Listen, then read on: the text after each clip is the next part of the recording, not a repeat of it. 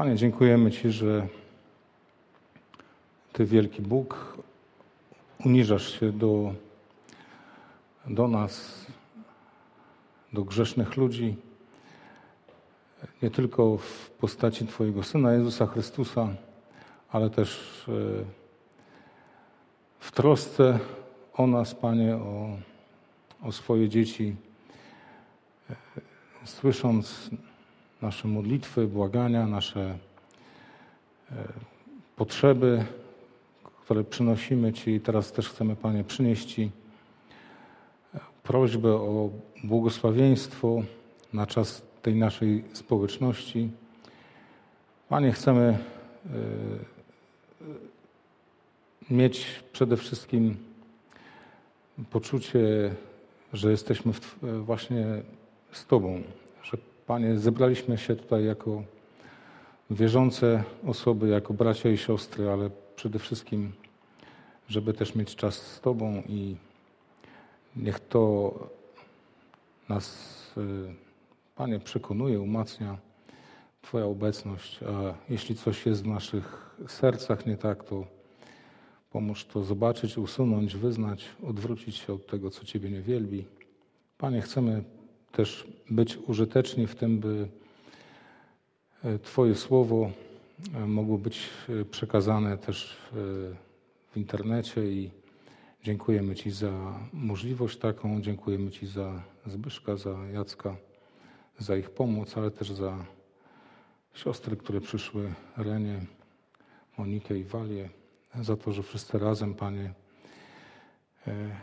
chcemy e, nieść otuchę i wsparcie w tych trudnych czasach wierzącym. Błogosław ten czas, Panie. Amen.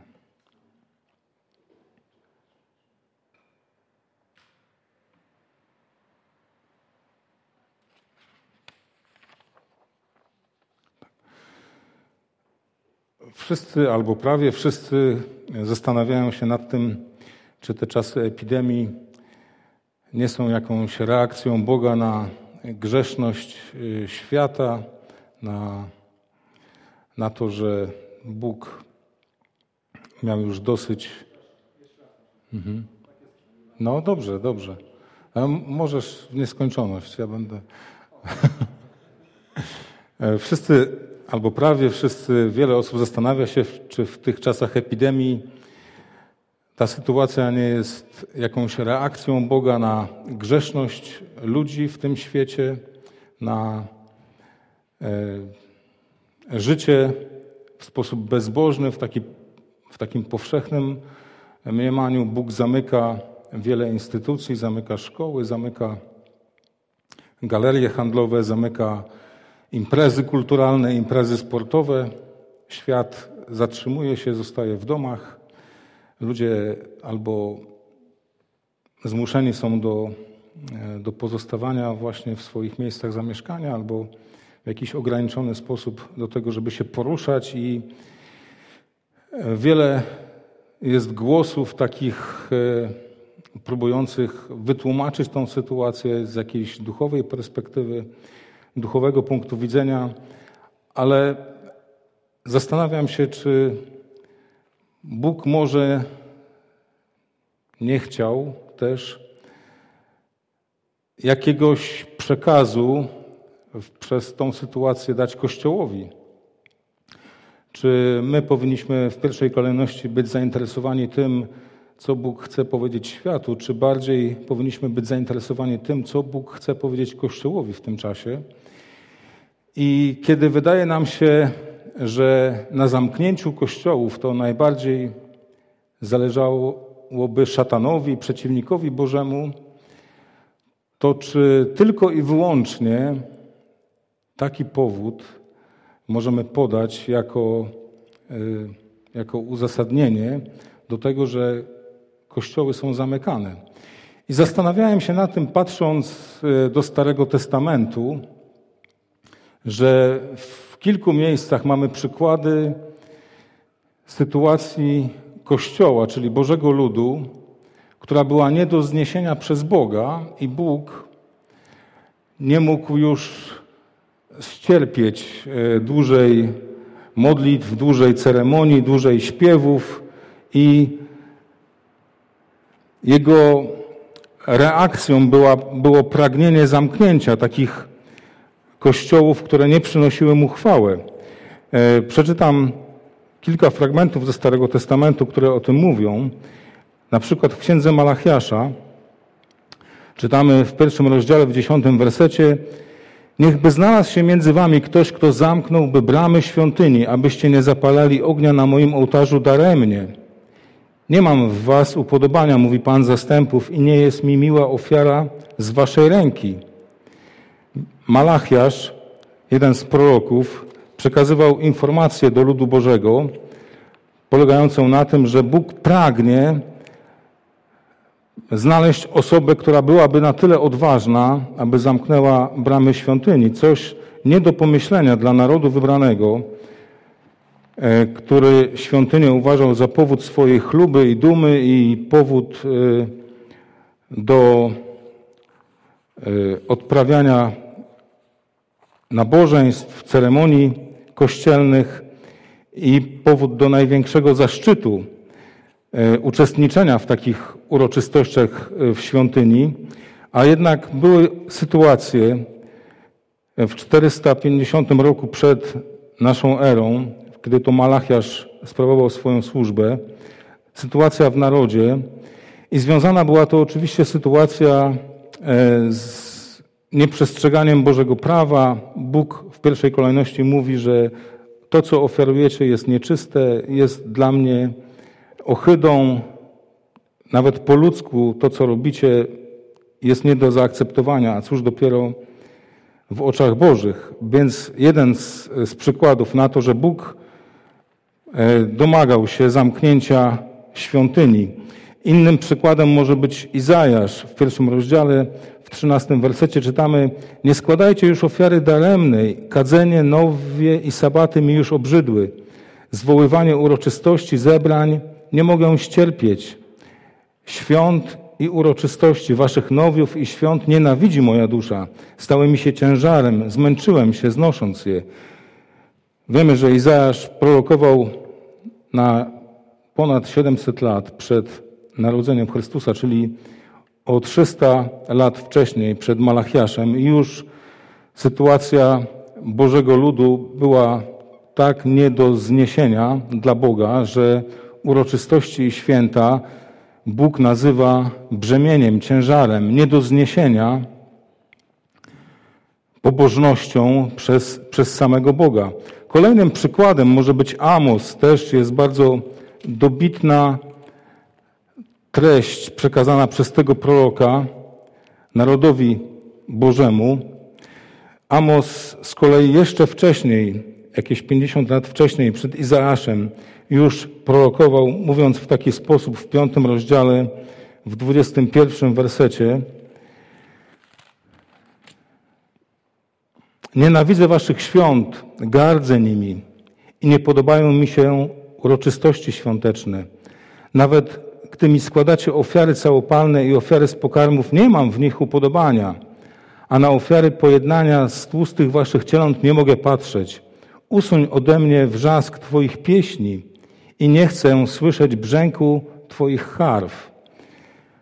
Coś, co Kościół w tamtym czasie e, przyjął jako pewną tradycję odprawianie świąt, odprawianie uroczystości kościelnych, składanie ofiar, dla Boga było już nie do zniesienia.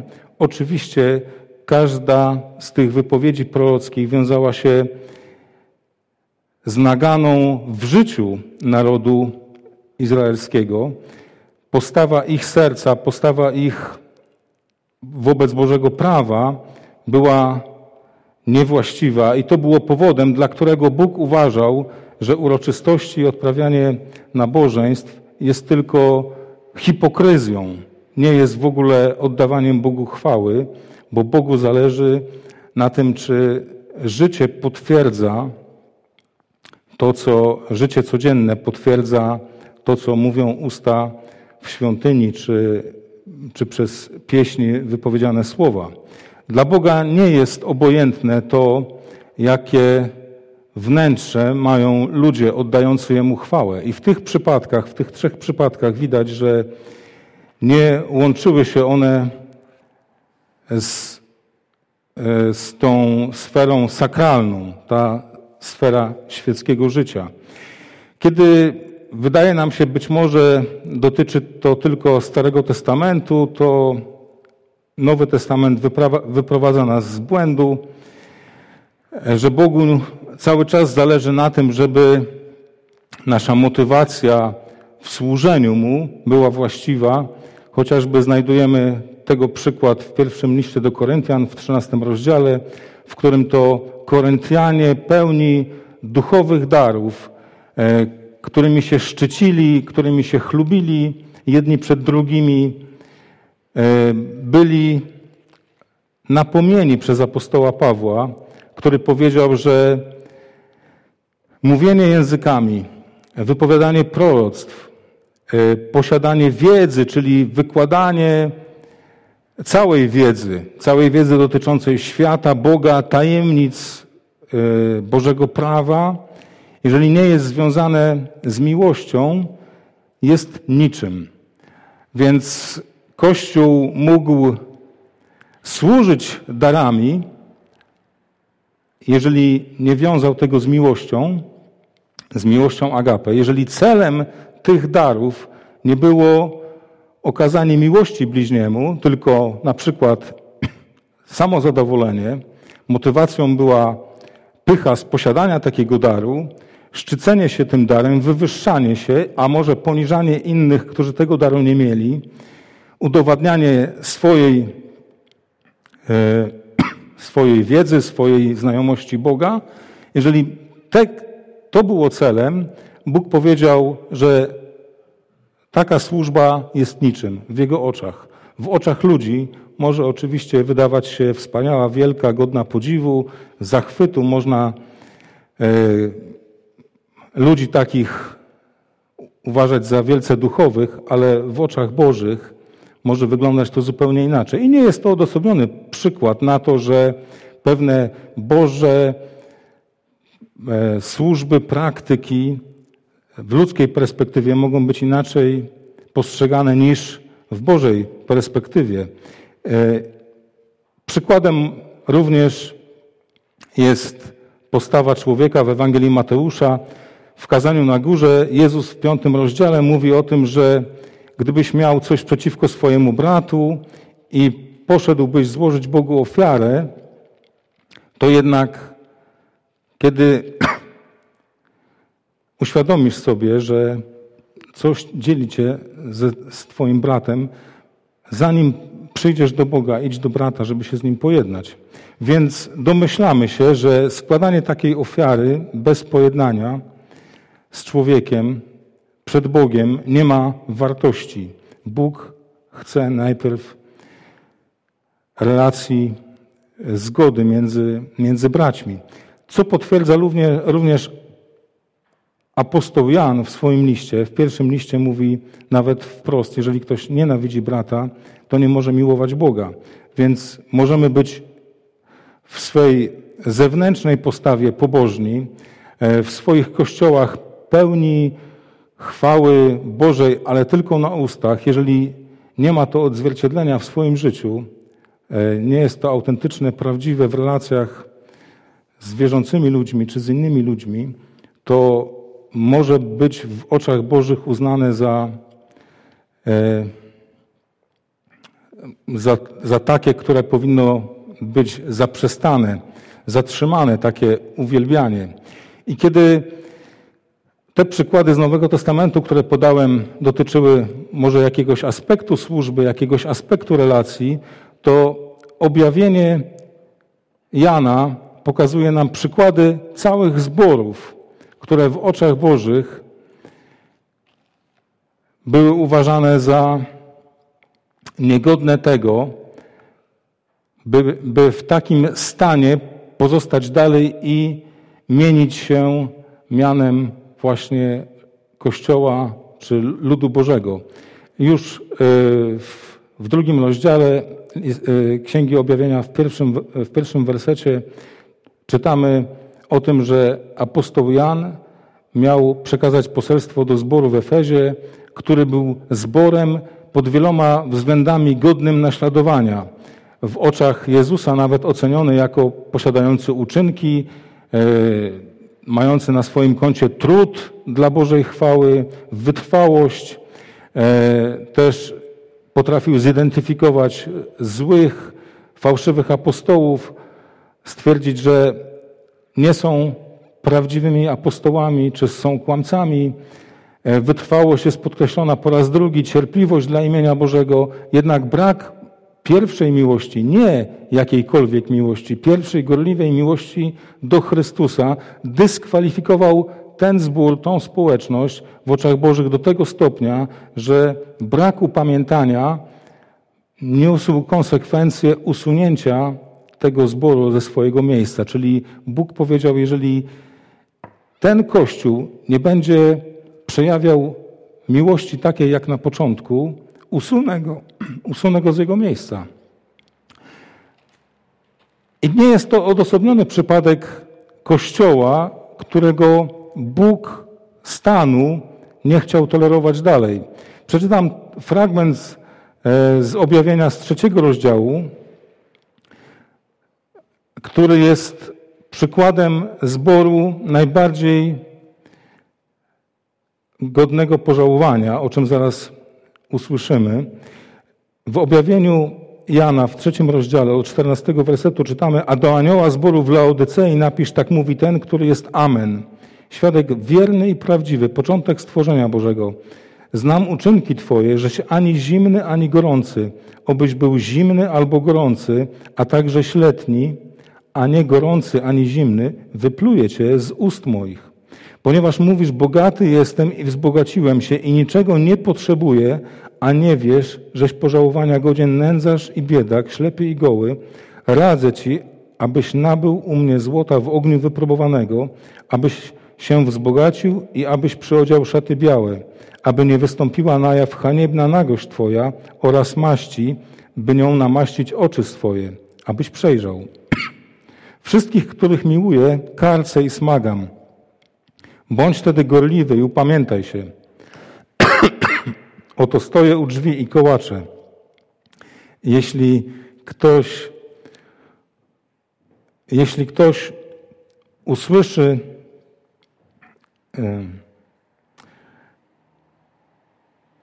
głos mój i otworzy drzwi, wstąpię do niego i będę z nim wieczerzał, a on ze mną. Zwycięzcy pozwolę zasiąść ze mną na moim tronie, jak i ja zwyciężyłem i zasiadłem wraz z Ojcem moim na jego tronie. Cały zbór w Laodycei, w mieście, które było w Azji Mniejszej, jeden z tych siedmiu zborów, do którego Jezus skieruje swoje poselstwo przez apostoła Jana, jest ostatnim listem, ostatnim miastem, do którego Jezus kieruje swoje przesłanie.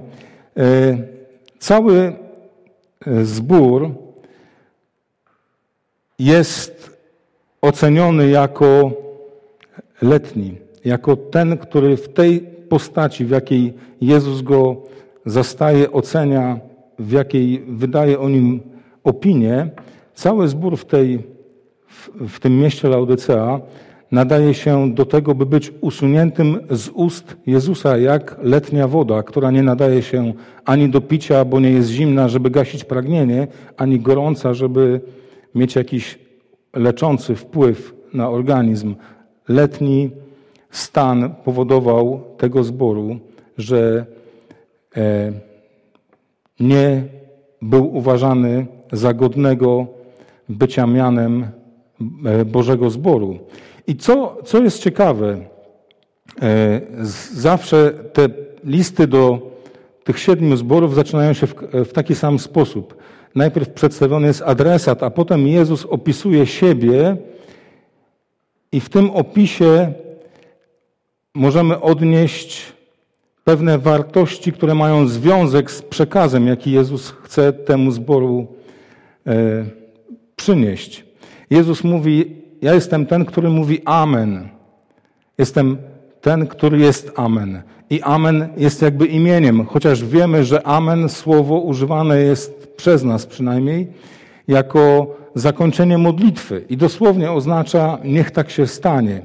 Jest to pewien zwrot wieńczący modlitwę, ale też jest używany przez Jezusa w takiej formie zaprawdę, zaprawdę, czy amen, amen, mówię wam. Więc jest też w, takim, w takiej formie zapowiadającej prawdziwość albo ważność wypowiedzi, którą za chwilę Jezus będzie, będzie wypowiadał. Więc Jezus podkreśla wagę swojego imienia, pokazując na prawdziwość, na spełnianie się tego, kim jest Jezus i co mówi Jezus, i mówi o sobie, że jest świadkiem wiernym i prawdziwym, początkiem stworzenia Bożego. To łączy się właśnie z tym słowem Amen, ponieważ świadek musiał być naocznym obserwatorem wydarzeń i jego relacja była na tyle wiarygodna, jeżeli opierała się tylko na przekazie tego, czego naoczny świadek sam e, doświadczył, sam zobaczył. I to potwierdzało jego prawdziwość. Jezus przedstawia się Laodycejczykom jako świadek ich stanu, jako ten, który e, zna dobrze ich sytuację, jako ten, który jest obecny pośród tego kościoła i to, co przekazuje o nim, jest absolutnie prawdziwe. I na dodatek mówi: Jestem początkiem stworzenia Bożego. Początek, czyli pierwszy, ten, od którego wszystko pochodzi, czyli na mnie możecie się oprzeć jako na źródle, jako na tym, który jest najważniejszy, który jest pierwszy, od którego wszystko inne pochodzi. Jezus podkreśla tutaj swój autorytet i wydaje się uzasadnione takie przedstawienie się Jezusa, skoro słowo Laodycea dosłownie oznacza sprawiedliwość ludu, albo rządy ludu, albo prawo ludu.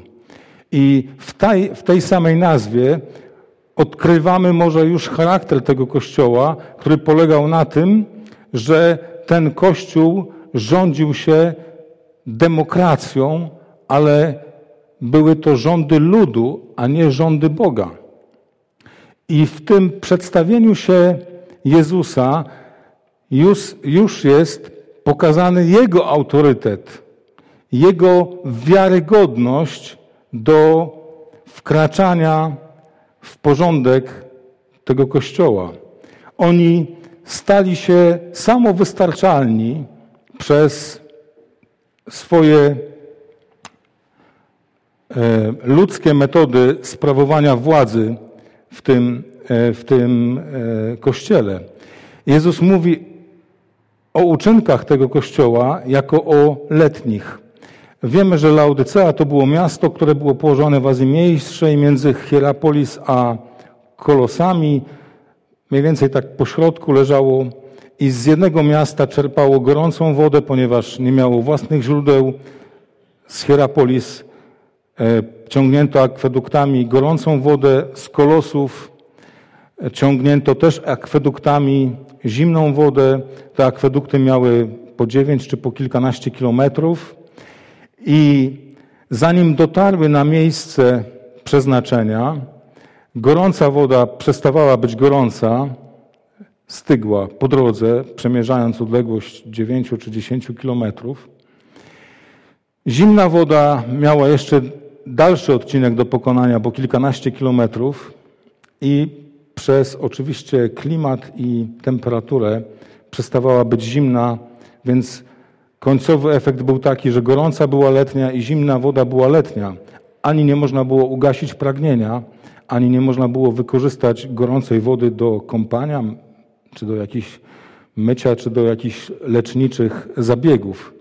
Więc e, Laodycea jest porównana do takiego letniego stanu źródeł, które e, charakteryzowały właśnie samo miasto. Jeszcze Jedno, jedno określenie e, tutaj dodaje Jezus, mówi e, w ten sposób, ponieważ mówisz, bogaty jestem. Czyli jego opinia tego zboru o sobie samym była taka, że ten zbór jest bogaty. I mówi, wzbogaciłem się, i mówi, niczego nie potrzebuję. Takie samozadowolenie i samozachwyt z tego, co osiągnął ten Kościół, doprowadziło do tego, że był zadowolony ze stanu swojego posiadania. Nie wiadomo, czy chodzi o materialną sferę, czy o e, coś, co osiągnął ten Kościół w swojej historii, jako może stan członków, może pozycję w mieście, może jakiś wpływ na społeczeństwo, który został już ustalony, skrystalizowany i to spowodowało, że tym się zadowolił, na tym jechał, na tej swojej samowystarczalności polegał, nie potrzebował od nikogo ani od niczego żadnej pomocy. Do tego stopnia, jakby e, Laodycejczycy byli porównani do miasta, w którym się zbierali, że Laodycea jako miasto położone e, w takim sejsmicznie ruchliwym terenie. Było burzone kilka razy przez trzęsienie ziemi, ale jedno z trzęsień ziemi, z takich poważniejszych trzęsień ziemi, które nawiedziło Laodyceę, to miasto w 60 czy po 60 roku, e, doprowadziło do tego, że cesarz ówczesny chciał udzielić pomocy na odbudowę miasta z rządowych pieniędzy, ale Laodejczycy, jako bogate miasto, odmówili tej pomocy. Powiedzieli, że jesteśmy samowystarczalni, żeby podźwignąć to miasto e, z ruin. I to właśnie ta cecha widać w kościele jest odzwierciedlona, jaka była cechą mieszkańców tego miasta. Miasto było najbogatszym miastem w regionie, miało położenie na skrzyżowaniu dwóch ważnych szlaków handlowych, z czego czerpało wiele korzyści. Miało instytucje finansowe, powiedzielibyśmy może takie banki dzisiejsze. E, wielu bogatych ludzi zamieszkiwało to miasto.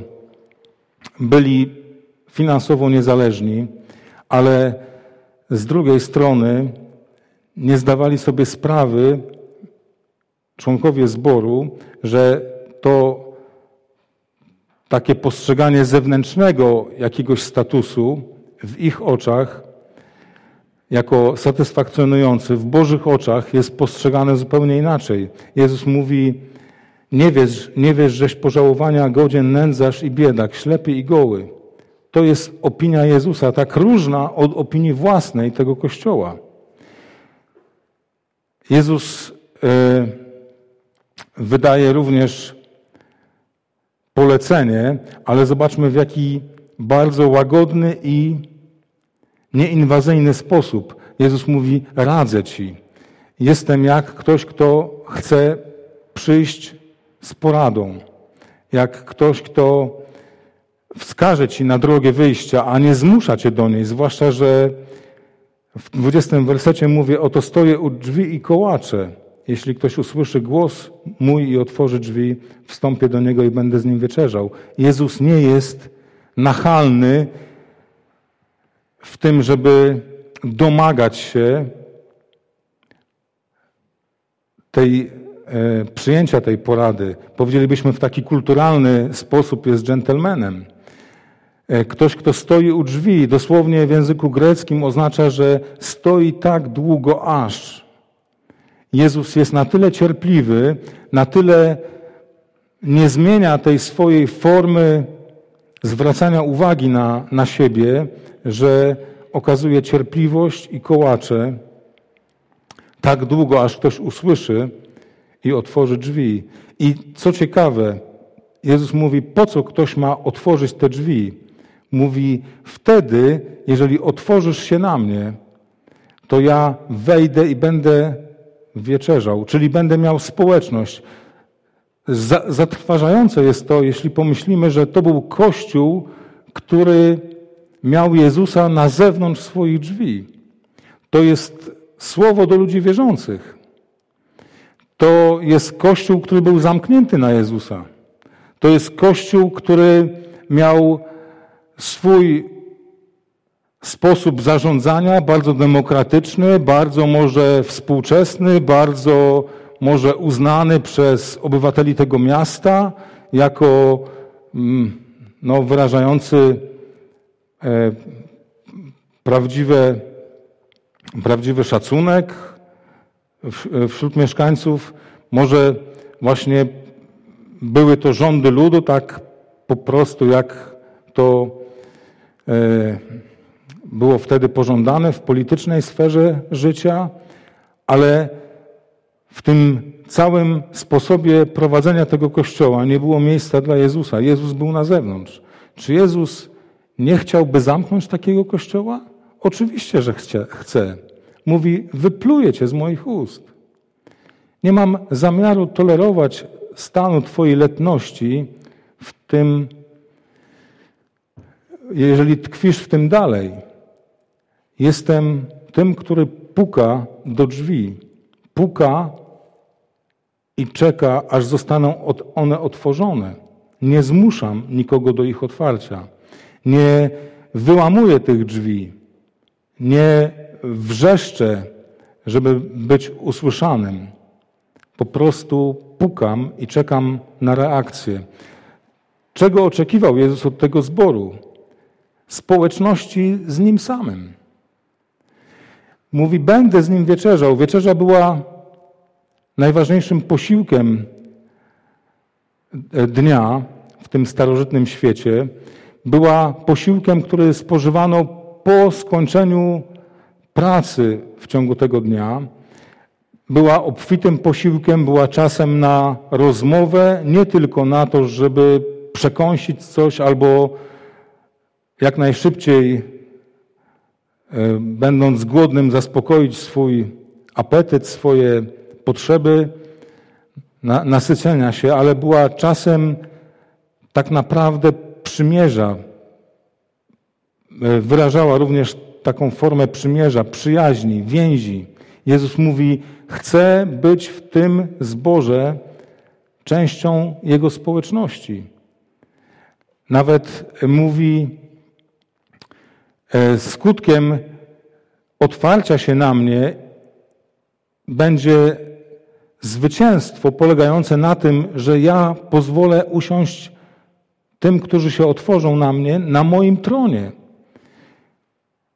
Ja wejdę do tego do tego serca, do tego, do tego kościoła, a potem ten kościół, ci ludzie, te wierzące osoby, które pójdą za moją radą, będą współzasiadać na tronie mojej chwały. To jest czymś, czym dzieli się Jezus.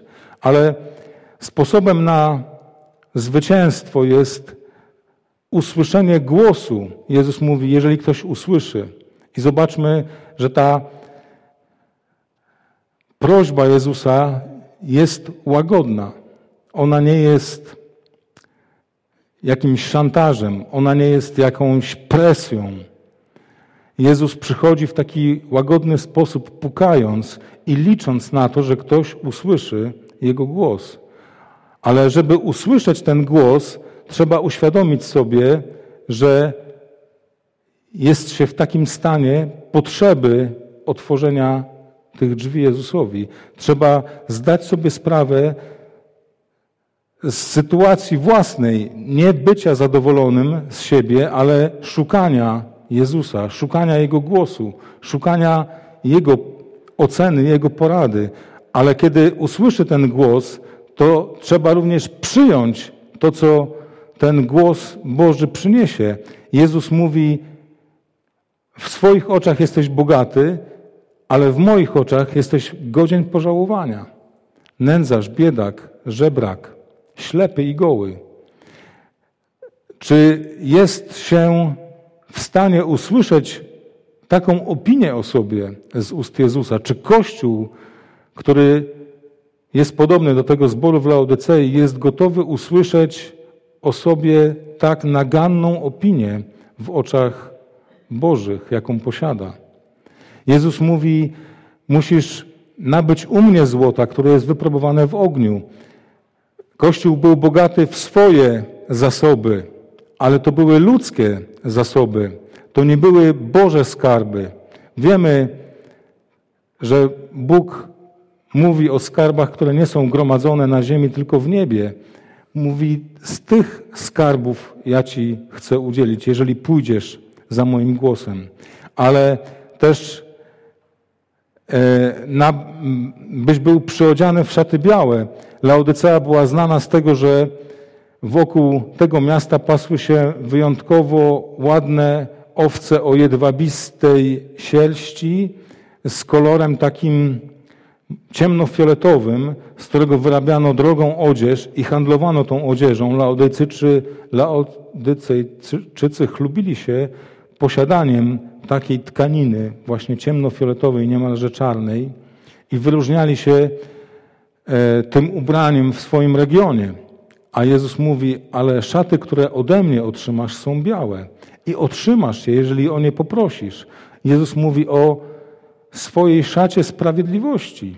Nie bądź bogaty w swoje osiągnięcia, w swoje powody do chluby, w swoją historię, w swoją tradycję, w swoje być może wyróżniające Cię wartości spośród innych zborów, ale jeżeli nie są to Boże, tylko Twoje, to nie są to bogactwa, które mają uznanie w oczach Bożych. Jezus mówi, szata sprawiedliwości jest otrzymana, dla, dla każdego jest do otrzymania, kto zwróci się do mnie po nią.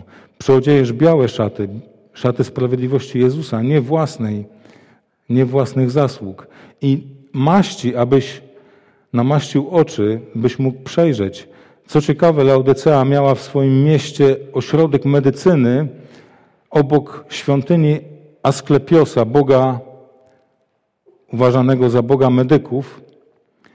I ten ośrodek medycyny produkował znaną w całym ówczesnym świecie maść na oczy, po którą przyjeżdżały osoby potrzebujące takiej maści z różnych stron świata.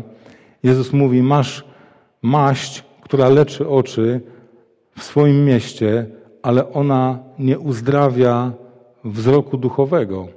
Może ma wpływ na fizyczny wzrok, ale duchowej ślepoty nie usuwa, a Twój stan jest taki, jaki właśnie ja oceniam jako, jako śle, ślepego człowieka.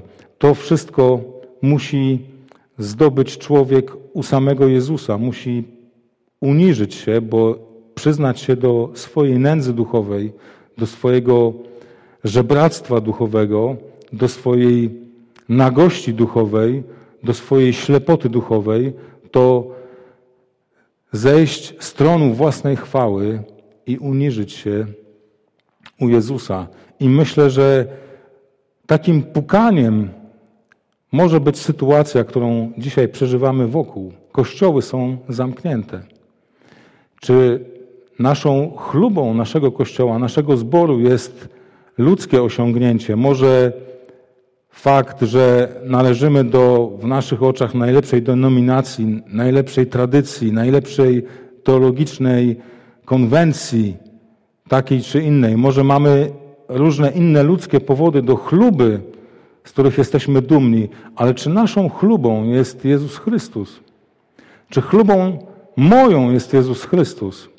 Czy On jest przed tymi wszystkimi rzeczami, jakie Kościół mógłby przynieść jako chlubę?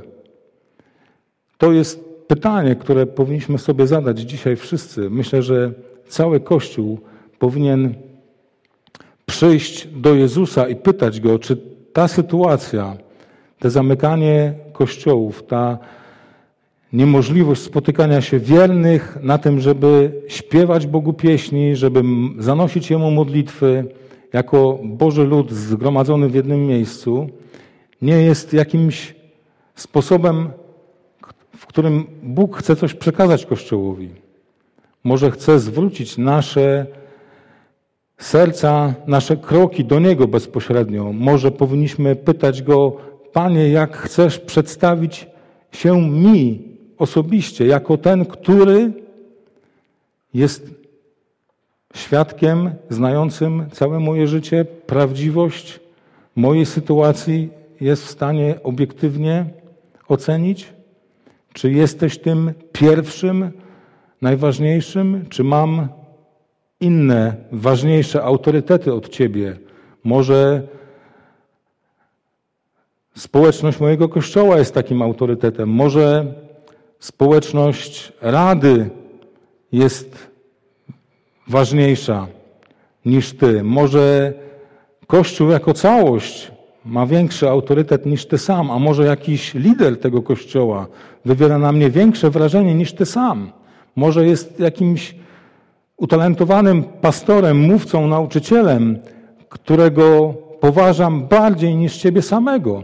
Jeżeli jestem w takiej sytuacji, to te słowa Jezus kieruje do mnie właśnie. Mówi: Przyjdź do mnie, ja jestem tym, który uzdrowi Cię z Twojego stanu. I myślę, że to jest ważniejsze pytanie, na które musi sobie odpowiedzieć każdy zbór, każdy kościół, każdy wierzący człowiek, w jakim jest stanie przed Bogiem, niż odpowiedzieć sobie na pytanie, dlaczego świat przechodzi epidemię dzisiaj, z jakich grzechów świat ma się upamiętywać, z jakich grzechów ma pokutować, czego to jest konsekwencją, że dzieje się to, co się dzieje na świecie. O wiele ważniejsze pytanie jest to, czy Chrystus jest najważniejszy w moim życiu. Czy Chrystus jest największą chlubą mojego zboru, największą chlubą mojego kościoła? Czy ja jestem człowiekiem chlubiącym się przede wszystkim Chrystusem, a nie ludzkimi jakimiś osiągnięciami i wartościami. I każdy z nas musi znaleźć na to pytanie odpowiedź. Jeżeli nie jestem tego pewien, to już mogę mieć właśnie przesłanki do tego, żeby przyjść do Boga z takim pytaniem i zwrócić się do Niego z prośbą o maść otwierającą oczy, o szaty przywdziewające w sprawiedliwość Chrystusa, o bogactwa, które są w Jego oczach złotem, a nie w oczach człowieka. Amen.